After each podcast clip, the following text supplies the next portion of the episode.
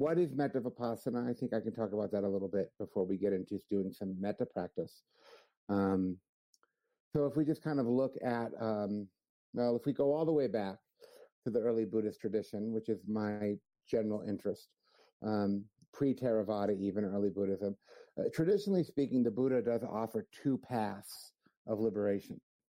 Um, one is called Panya Vimutti, which is liberation through the insight of wisdom. Uh, the other one is called Chitta Vimutti, which is uh, liberation through the cultivation of the heart. Um, many of you, I, I, think I've done a few talks for uh, Sangha Live on Chitta. It's a it's a practice and a concept that I'm greatly interested in. So there's, there's the wisdom aspect of it, and then there's the liberation through the heart. Both are great and appropriate paths. Um, but uh, Chitta has kind of been buried uh, in the last 2,000 years.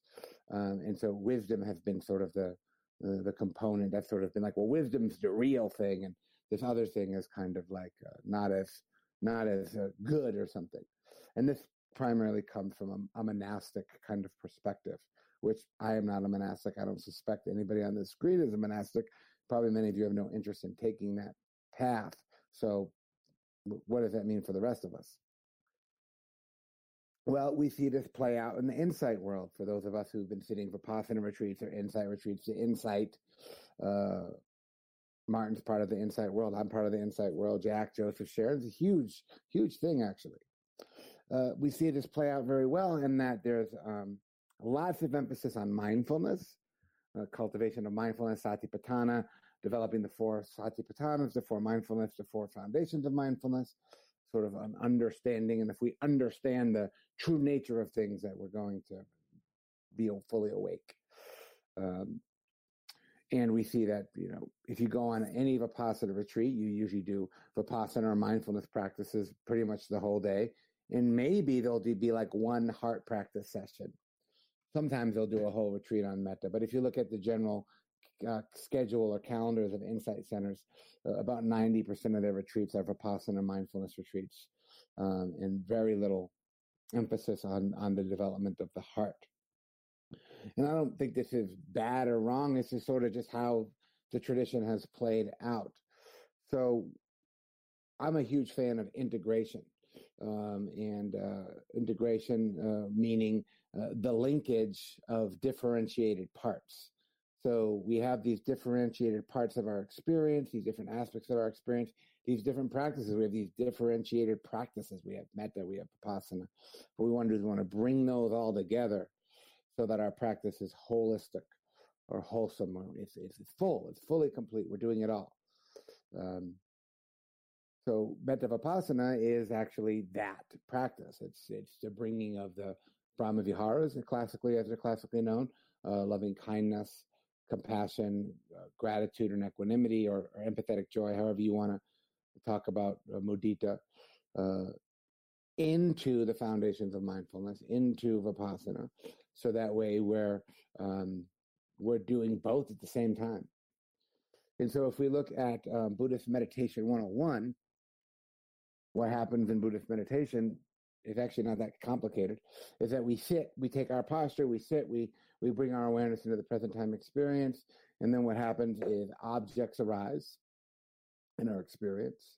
And with mindfulness and vipassana wisdom, we want to understand the object that arises. So the breath arises and passes away. The out breath arises and passes away. Sensations arise and pass away. Thoughts arise and pass away. Plans and memories and uh, emotions and all of these things arising and passing away. And we want to be able to recognize as clearly as we can what the object is uh, with no preference, which is really hard. Uh, sometimes we like the object, we don't like the object, we want the object, we want to get rid of the object, we feel ashamed for wanting the object, we feel entitled to have the object, all this stuff we see all the time. So, metta isn't as concerned about the object but it's much more concerned with what is my attitude or my relationship about or for the object. Um, and this this is really actually very practical in our lives because I'm constantly being confronted with objects I don't like and I don't want to deal with, and I feel like I shouldn't have to deal with. Uh, and there's not there's mostly like judgment. There's not a lot of kindness. So metta vipassana, what we do is, is initially we recognize our sense of innate goodness, which we've done with the sila practice. We say, you know, I really want to just be kind and benevolent towards really everything. That's my wish. That's my aspiration. Uh, and so we start by doing that towards our internal objects. Um, and so that's really what gets the kind of metta vipassana system going is there's an object and there's kindness um, and it really destroys things like implicit bias which is huge in our culture right now. It helps undermine our preference system. Of course it undermines our preference for pleasure and our aversion to pain of course.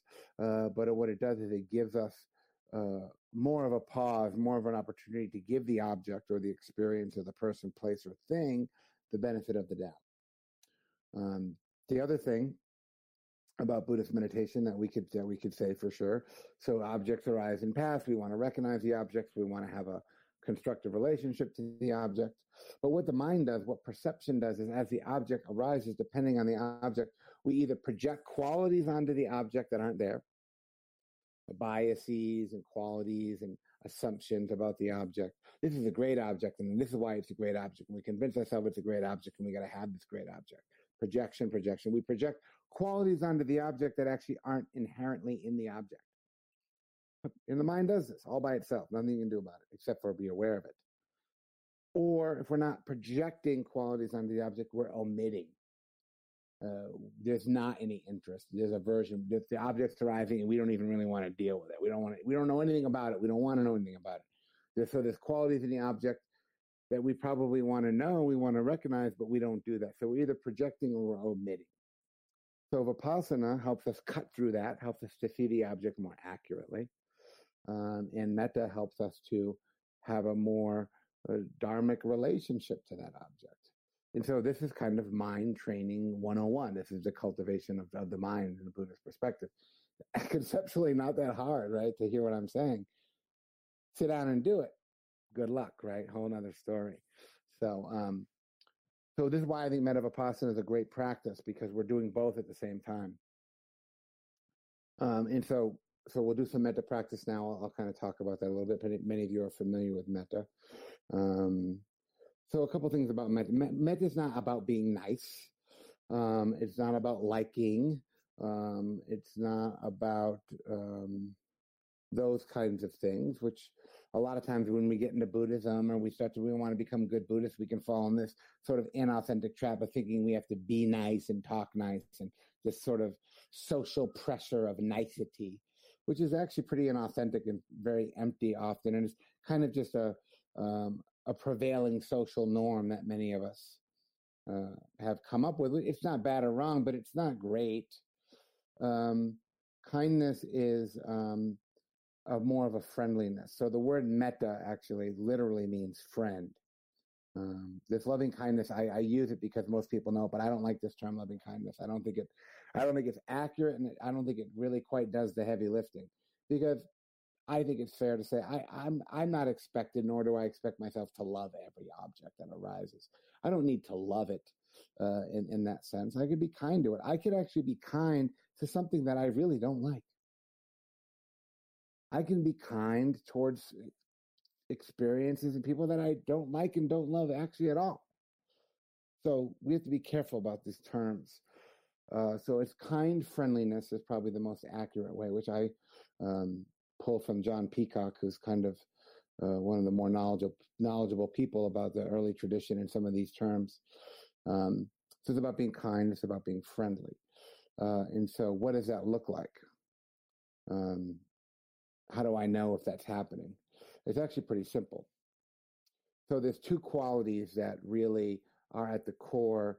There's two mechanisms of the mind that, that are uh, that are present in actual moments of kindness. The first one is attention. I'm actually paying attention to the object, which that in of itself can be hard to do because a lot of times the object isn't interesting, and then we have the, all these pulls of distraction we have to pay attention to the object, and we also need to be interested in the object. We need to connect and sustain and connect and sustain with interest over a period of time, and that creates the metta field, the, re, the re experience of kindness. Perfectly good example. You uh, you go out to a coffee shop or a cafe or something to meet a friend. Um, and your friend sits down and they look at you and you guys have this kind of embrace and you start having a conversation with a friend and it's a very enjoyable experience. We love having conversations with our friends. Well, why? Well, because they're paying attention to you and they're interested in what you have to say. And when you're in an exchange where that is happening, both reciprocal, giving and receiving, what happens actually is the experience of self and other fall away. There's no me and you. There's no conflict.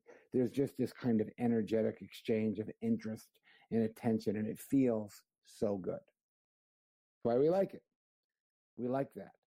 So, how can we bring that to present time experience? How can we be interested in attending to our internal life when we're confronted with objects and experiences that we would prefer not to be having? Um, so maybe you can see why this would be really a transformative practice because uh, we're changing our relationship uh, to everything. Uh, and we're really cultivating this uh, practice moment to moment to moment to moment. We're kind of trying to develop more neural structures. Um, and there's a lot of neuroscience and uh, theories on neuroplasticity that totally would say that everything I'm talking talking to you about right now is actually true scientifically. So, uh, for those of you who are doubters, you can sometimes people like to lean into the science. I think the science is interesting. I don't really care so much. Uh, I, I feel like this has been true in my direct experience. Um, so we take this sila we've already done into this metta. Uh, and we haven't even done any vipassana yet, so we'll get to that later. So I think what we'll do is a practice of metta, and I always emphasize and suggest that when you're doing metta practice, especially at the beginning, that you do it for yourself and only yourself for some time. So now we're just going to lean a little bit more into vipassana. So, so what I'm saying is that um, when we do metta vipassana, uh, I'm trying. So the system is a there's the acknowledgement of sila. That's what we could say in a path factor sense. That's the right view. We want to view the world uh, with a kind of goodness. Like I see the world for what it is, and I want to bring goodness, and I want to bring uh, harmlessness, and I want to be a, a, what I would think of as a positive agent of change. Now, if you look at the world right now, it's hard to do this, but the world right now very much needs our practice of sila. And so that, that's the view. The view, right view is, is this goodness, uh, this intention. The next path, the intention is to bring kindness to that. So there's the view, there's the intention, then there's the uh, awareness. So, so we could say, in a sense, is that we're already holding these two frames and intentions into the practice. And so, so if we look at kind of Vipassana 101, or really kind of the most core thing that we see, and you've probably heard this many times, is when we do Vipassana insight practice on retreats, uh, deep insight practice, they're always talking about insight into what they call the three characteristics or the three marks. So Vipassana, which is kind of a dry practice, it's more of a, it doesn't have this uh, oftentimes. It's implied, but it's not explicitly said. There's not a lot of heart. There's sort of this dry monitoring that we're trying to do. Some people call, some of my Tibetan Buddhist friends call what we do grim vipassana. They're like, oh, you do that grim vipassana practice where you're just trying to see impermanence and dukkha and not self, um, uh, which are challenging experiences. So let's just look at that a little bit. So, um, insight, the first insight we see is that things are impermanent.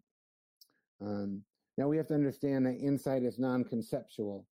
Um, so, everybody here on the screen, everybody here today knows that things change. So the concept of impermanence is very, very easy to understand. Now, experiencing it, meaning that you're being able to observe and to watch and be able to go, wow, things are really changing. And they're always changing. We're in this kind of Dharma stream. The water doesn't stop, the stream keeps on going.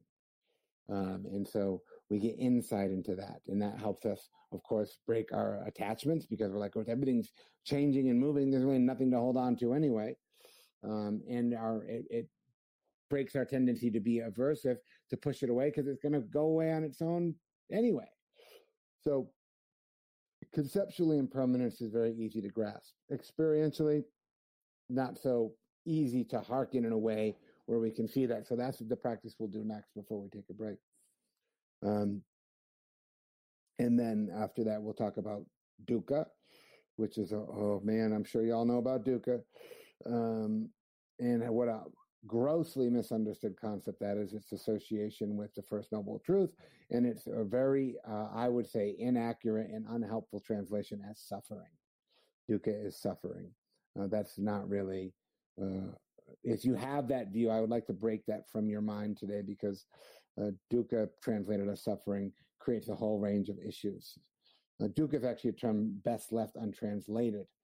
Um, but I, I, like to think about it as imperfect because a lot of us are perfectionists. Nothing's perfect. Uh, things are inherently unsatisfactory, um, which is another way it's translated.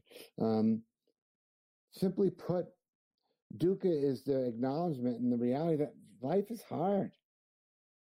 And that's not going to change. Um, what we want to do is change our relationship to the fact that life is hard. And this is why the metta part of it is so so important, I believe. Um, so um, we'll do a, a, a vipassana practice now, a little bit of a shorter one for maybe about 15 minutes or so, and then we'll we'll take about a seven or eight minute break. We'll come back and have some questions about that, and then we'll just kind of move on. Um, but uh, this is what I want to do uh, here now. So, um, which is a little bit controversial. Teach, teach, people have argued at me for doing this practice, but I find it to be really useful. So when we do initial vipassana, um, and we want to get insight into the characteristic or the reality of change, of impermanence. Um, interestingly enough, the probably most accurate translation of uh, anicca is not absolute. Nothing is absolute. Nothing is certain. Nothing is fixed. Uh, and of course, what do we want more than anything is certainty and absolution. Anicca is understanding that, that, that everything is in process. And it, the process, there's no pause button. There's no, the factory of impermanence never shuts down. Impermanence is hard at work in every single moment, all of the time. And can we like get on board with that? So here, this initial vipassana practice is bringing the metta, the kindness. Uh, so the object actually of practice is going to be change. And so to be with present time experience is in fact to be with change. That's what we're with, moment to moment experience. That's why I don't like this word moment. I, I, very rarely will you ever catch me say present moment awareness. I don't actually believe that there's such a thing called the present moment. Uh, there's present movement, um, but there's no moment that we can like pin down. And I can tell you, I spent decades on retreats trying to nail the present moment to the floor so I could be with it. And it just keeps on going. So, um, part of that is to acknowledge that as English speaking people and English thinking minds, I'm sure much of you have, um, we're very noun focused. We're very person, place, thing, absolution, concrete ideas, noun, person, place, or thing. There's a noun, it's fixed, it's like that. That's kind of how the whole English lexicon is built much more around that. Not the Buddha, not Pali, Pali language uh, is a very verb based language, which a verb, as you know, is a state of being. Um, and so we want to kind of maybe think about that for a minute that uh, the present moment is not a noun, it's not a place, it's not a thing. It's an experience that's in transitory uh, movement all the time, which is why it's so damn hard to pay attention to it. Because as soon as you catch it, you're like, oh, it's like this and it's gone. No, it's like that and it's gone. It's hard to keep up. That's why we got to have some balance.